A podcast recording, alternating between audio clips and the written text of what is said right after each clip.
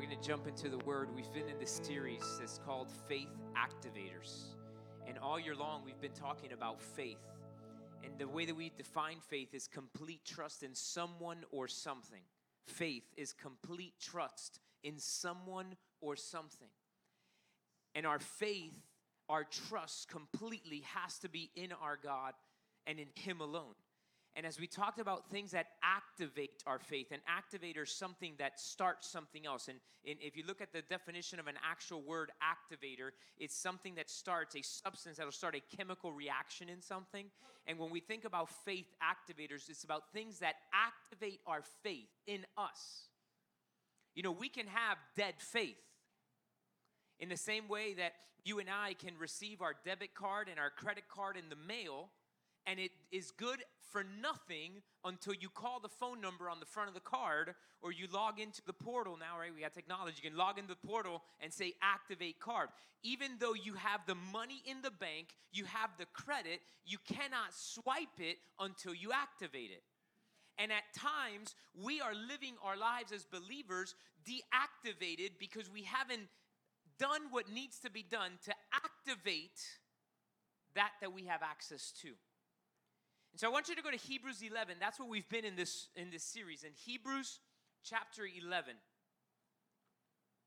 Hebrews chapter 11. When you've got it, say amen. Who's got their Bibles? I love to see Bibles. If you got your Bible, wave it at me. Oh, it's a beautiful sight. I love to see Bibles. I encourage you get a Bible. Pastor, I use my phone. That's great. But you know what? The enemy is so astute, and that person who hasn't reached out to you, that will reach out to reach out to you in the middle that God is trying to talk to you in the verse, right? Like, like it just happens. So just get a physical Bible. I encourage you.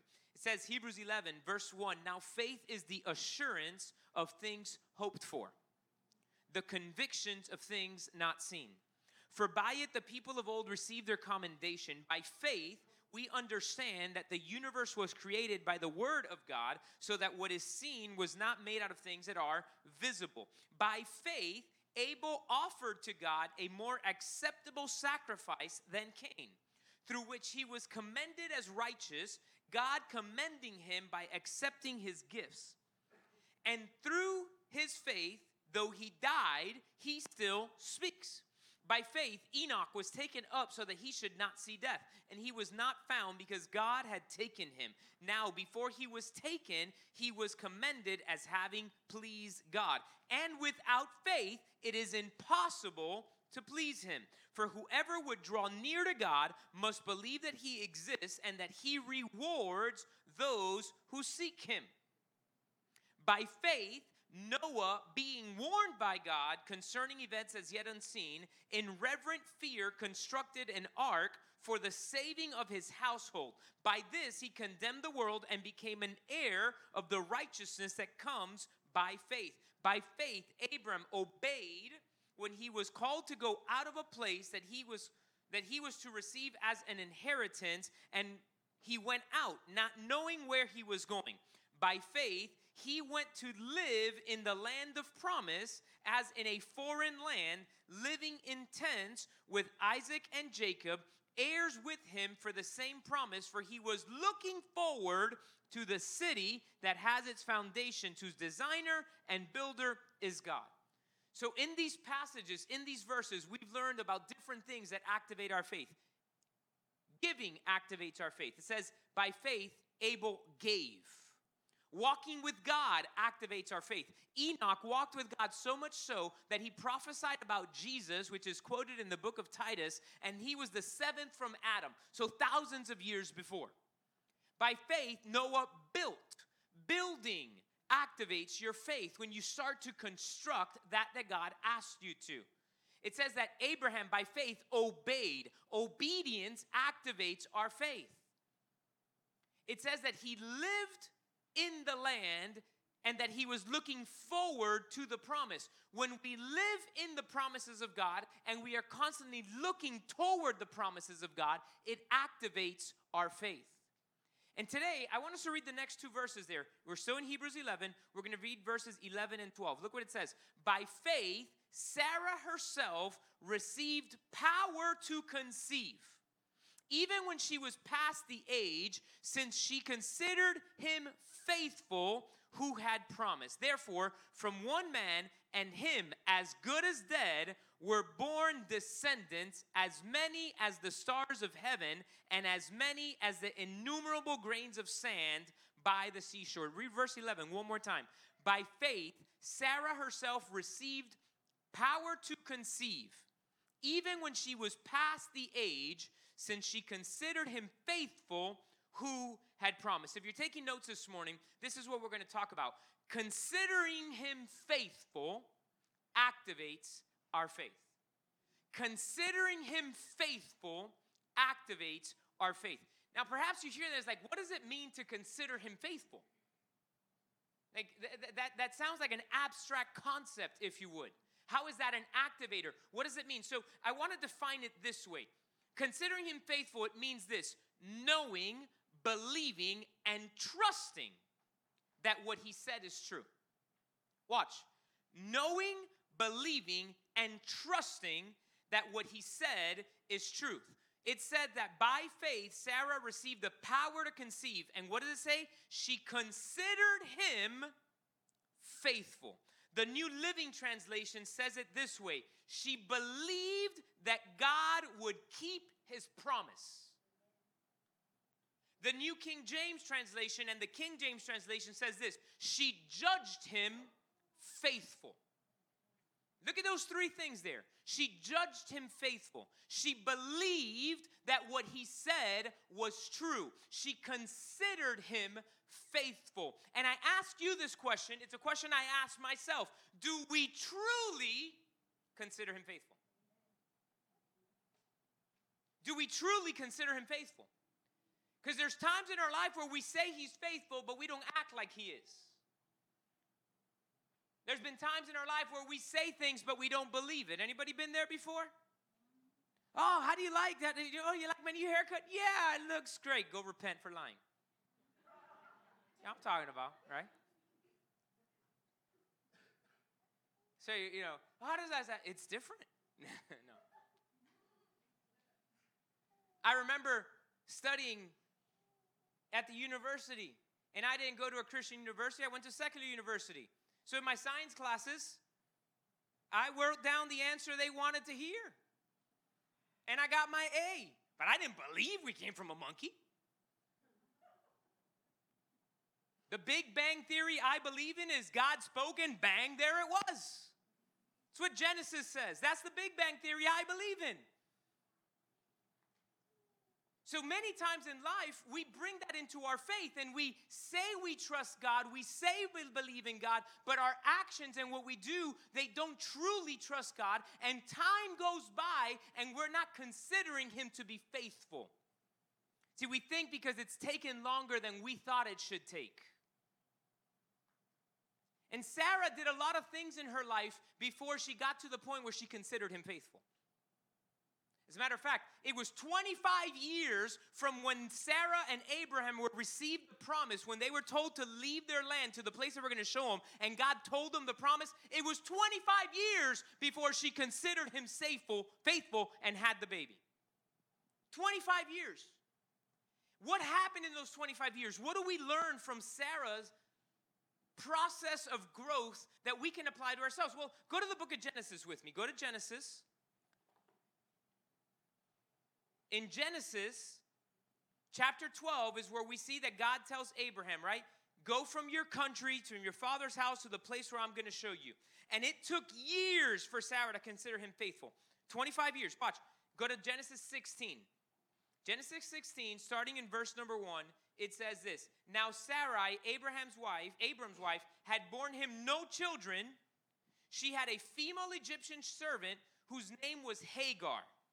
And Sarah said to Abram, Behold, now the Lord has prevented me from bearing children.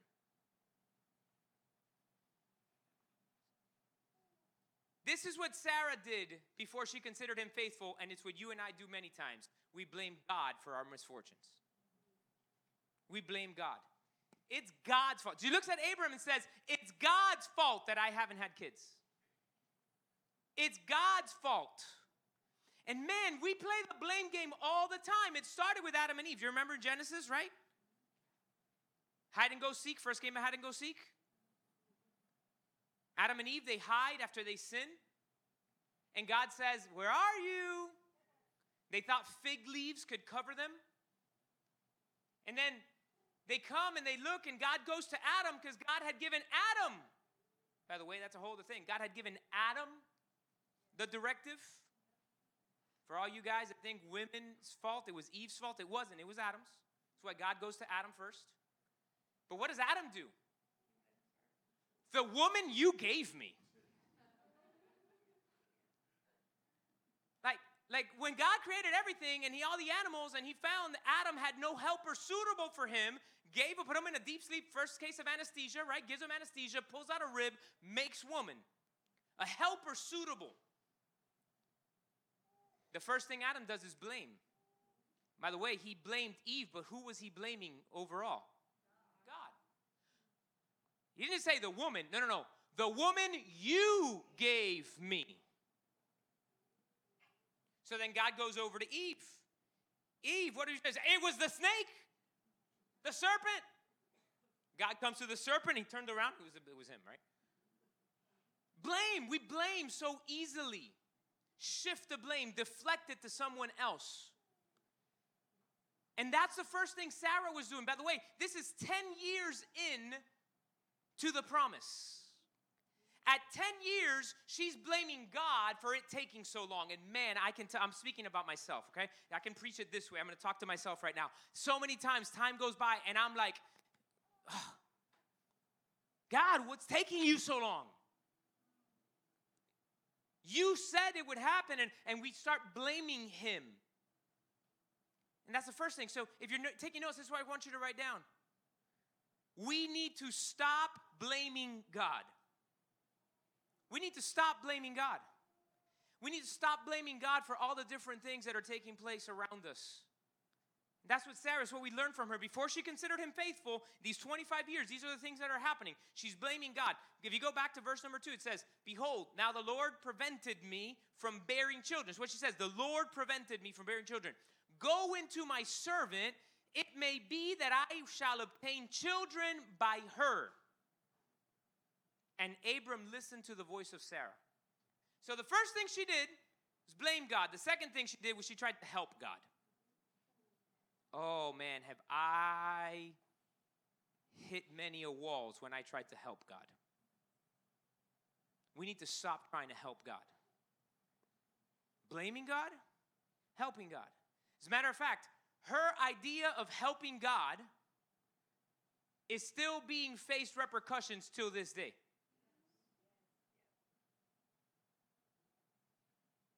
By the way, in this we realize it wasn't Abraham. Abraham wasn't the one who was sterile. Because when he goes into Hagar, she gets pregnant. He had received the promise and he was standing on it, but his partner wasn't on the same page. Oh.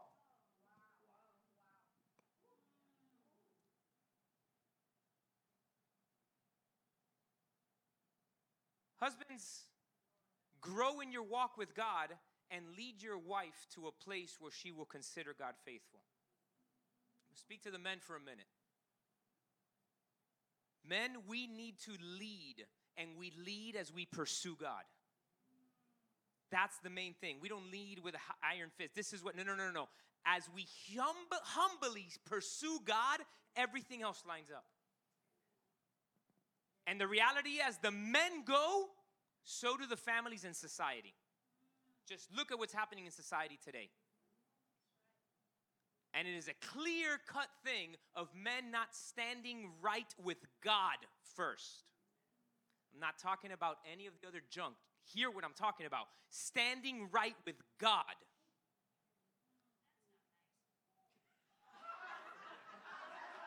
Y'all heard the demonic Siri? Man, take Siri off of me. I am not wearing that thing anymore.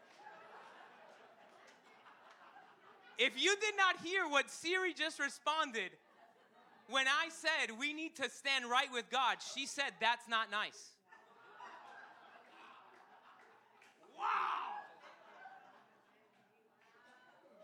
I'm gonna start wearing my dumb watch.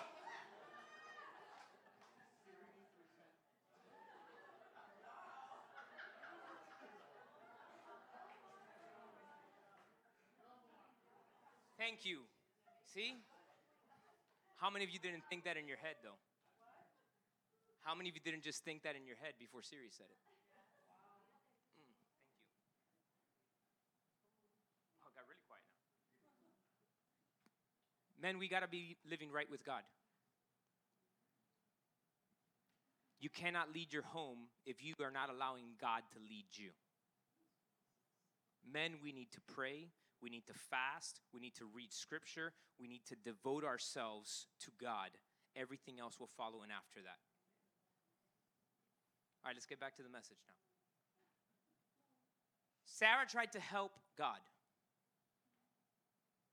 And we're facing the repercussion till this day. Hagar gets pregnant, has Ishmael. Ishmael is actually where we have till this day the Muslim faith. If you were not aware of that, those in the Muslim faith in Islam trace their lineage, the father of their faith, also to Abraham, but through Ishmael, Ishmael and Hagar, not through Isaac and Sarah. Man, I'm dealing with stuff from when I tried to help God too. So, what is it that we need to? How do we activate our faith? How do we get to that place that we consider Him faithful? We got to stop blaming God. We got to stop trying to help God. See, again, 10 years had passed. We know this. The Bible tells us this. It says this, verse number 3. So after Abram had lived 10 years in the land of Canaan, Canaan, Sarai, Abram's wife, took Hagar the Egyptian, her servant, and gave her as a husband as, and wife. And he went into Hagar, and she conceived. And when she saw that she had conceived, she looked with contempt. This is what happened. She was blaming God, then she tried to help God. And what happened was she wanted to happen, then she got upset. Mm. Guess what? Another 15 years go by of her perhaps still blaming God, trying to help God with different things. And then she gets to the point where she actually does something that we do today as well, and is this she laughs at God's promise. She laughs at God's promise. And perhaps Christina is like, I would never laugh at God's promise. I don't laugh at God's promise. Let me show you. This is what she did. Go to chapter number 18. Chapter number 18. So two pages over chapter 18, verse number 9. They said to him, This is when Abram is confirmed, God confirms the promise one more time. He has just circumcised himself and all of his children, or, or, or, his son Ishmael and all of his servants. And then the Lord appears to him, chapter 18, by the oaks of Mamre. And he's talking to him and he's telling God, uh, uh, uh Abram all this. In verse number 9 says, They said to him, Where is Sarah, your wife? He said, She is in the tent. The Lord said, I will surely return to you about this time next year, and Sarah your wife shall have a son. And Sarah was listening at the tent door behind him. Now, Abraham and Sarah were old, advanced in years. The way of woman had ceased to be with Sarah. What does that mean? She no longer menstruated. She no longer had a menstrual cycle. What is the menstrual cycle? It is when a woman ovulates. The eggs had, that were there had released, new ones come in. It is what makes it viable for a woman to be pregnant. It says the way of woman had ceased in her. Do the math. She was 65 when they left Haran. We know this because she's 10 years younger than Abraham. It tells us that in the next chapter. He was 75, she was 65. In 10 years later, so when she's 75 and Abraham is 85 and then 86 is when Ishmael was born, and now they're 25 years later. She's 90 years old, 89 to 90 years old. She gets pregnant at 89, has the baby at 90. Think about that, somebody. The way of woman had ceased with her. So Sarah laughed to herself. And said, Shall I indeed bear a child now that I am old? Oh, I don't laugh at God and his promises, but we say things like this Do you think God really can use me? Do you think God really can heal me? Do you think God, this is just a cross I got to bear? This is my thing. No, this is what, uh, we're, we're mocking his promise. She laughed, saying, Am I at this age, en esta etapa de la vida, am I going to have a child?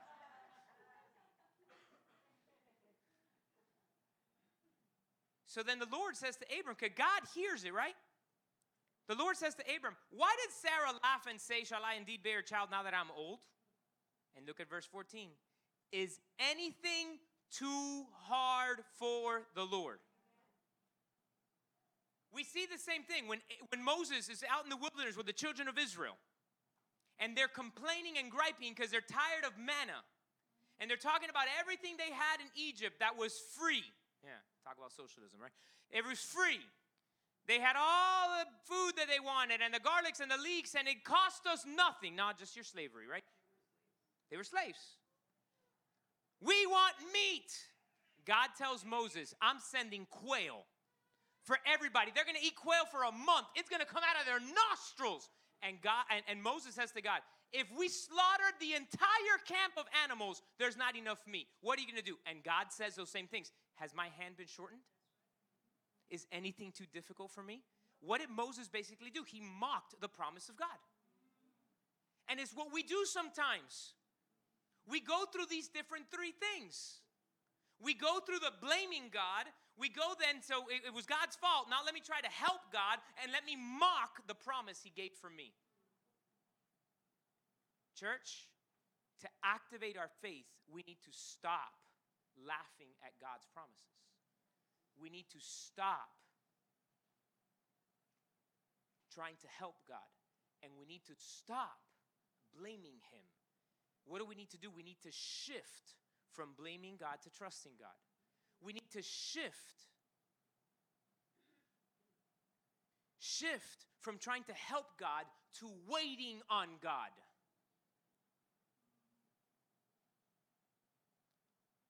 We need to shift and truly, totally trust in His faithfulness. Believe that what He said is true. What happens? Man has let us down people have let us down. Perhaps a parent, a sibling, a teacher, a pastor, a leader. And then we transfer that letdown to our Heavenly Father. And if man let us down, who we see, what are we going to expect from someone we can't see? This is why we need to pursue him every day to be able to get to that place. It took Sarah 25 years, guys, from the promise to the baby. And I don't know where you or where I'm at in this moment, what we are believing God for, but one thing I know is this we need to accelerate the timetable by activating our faith that His promises are true. How do we do that? We by spending more time with God. We spend more time with God. We spend more time with God. It's not this thing, oh, I tried it. I dipped my toe and the water was way too wet. I mean, too cold, not wet. Obviously, it's wet. You ever gone to get in the pool and, and you're like, oh, let me see oh, that's too cold. I'm not getting in. This is what we do with God. All right, let me go. Let me go dip my toe. Ooh, that church was a little too Pentecostal for me. Let me go dip my toe. Ooh, that worship was too long. And dip my toe. Oh, oh, oh, no, I don't read that Bible verse. No, that one gives me makes me feel bad. No, I'm not. No. What do you do when you want to get in the ocean? If you tippy toe all the way in, nah, bro. You get there, you run, dive in, right? I'm diving in, I'm going deep. That's where we go. We get in there all the way. And what happens? It took her 25 years because she just kept trying to dip the toe, then the foot, then the ankle. Her spiritual maturity took a long time to get to the confidence of what God said. Can I tell you one more thing? Spiritual maturity has nothing to do with how many years you've been a Christian you and I can be Christians for 40 years and go to heaven and not receive on earth God's best because we try to blame him or put our own do, do our own spin and us help him and us do we say things like this god helps those who some of y'all thought that's in the bible and it's not I was at a Walmart last year when we were buying stuff for uh, for for uh, uh, VBS. I'm at Walmart and I'm there and and and and and I talk to anybody I can about Jesus whenever opportunity I have. I'm gonna say God bless him. Do so. I'm talking to this lady at Walmart. I don't know how it came up. Maybe when I went for the tax exempt and something, I was like, yeah, because God. She talked about something. I was like, well, I'll pray for you. And and and and then she says, yeah, because I gotta do this because you know it, it, it's true. God helps those who helps themselves. And I was like, what Bible verse is that? She's like, I'm not sure, but it's there. And I was like, no, it's not. As a matter of fact, do you know where that saying comes from? It comes from Greek mythology, from all of the gods that the Greeks had. That's where that saying is derived from. And here we are, believers in Jesus, appropriating a paganic, paganic, pagan saying, whatever. Y'all got it. And saying it, well, you talked about corresponding action, so I'm helping. No, no, no, no, no. That's not the same thing. Corresponding action is an activation of what you are believing God for. It's not, I'm doing this so that God does that. Faith is what Shadrach, Meshach, and Abednego said I will not bow to you, Nebuchadnezzar, because our God can save us. But even if he doesn't, I'm still not bowing down. What is the activation of faith that we're saying this is what God promised. He is faithful. I will believe it. I can cash the check because it has funds. Because His words are true. And it can take some of us, we immediately, man, why is it? People get saved, and in that radical moment, the faith is so stirred, we believe for crazy. But then as life happens, we tend to stop praying and believing God to do it. No. We need to, if anything, increase our faith. And we increase our faith as we continue to trust in Him, believe Him. Church, I challenge you, worship team, come to the altar. I challenge you as I'm challenging myself this morning. We need to start considering Him faithful. How do you know and you can trust on someone? They tell you, right? Like, hey, you're gonna come on Tuesday? Yeah, we'll be here Tuesday. I'll be here at 9 o'clock in the morning. Boom. Tuesday, 9 o'clock in the morning comes, the person shows up. I added something to my trust bank, right? All right, next week we're doing this. Hey, we're doing it on Wednesday at 3 p.m. The person shows up. I, I can trust. The person says, No, I'm gonna call you tomorrow. And they call. And you start building the acumen of trust, right? So, you know what you and I need to start doing? We need to start remembering everything that God has already done because we focus so much on what is missing.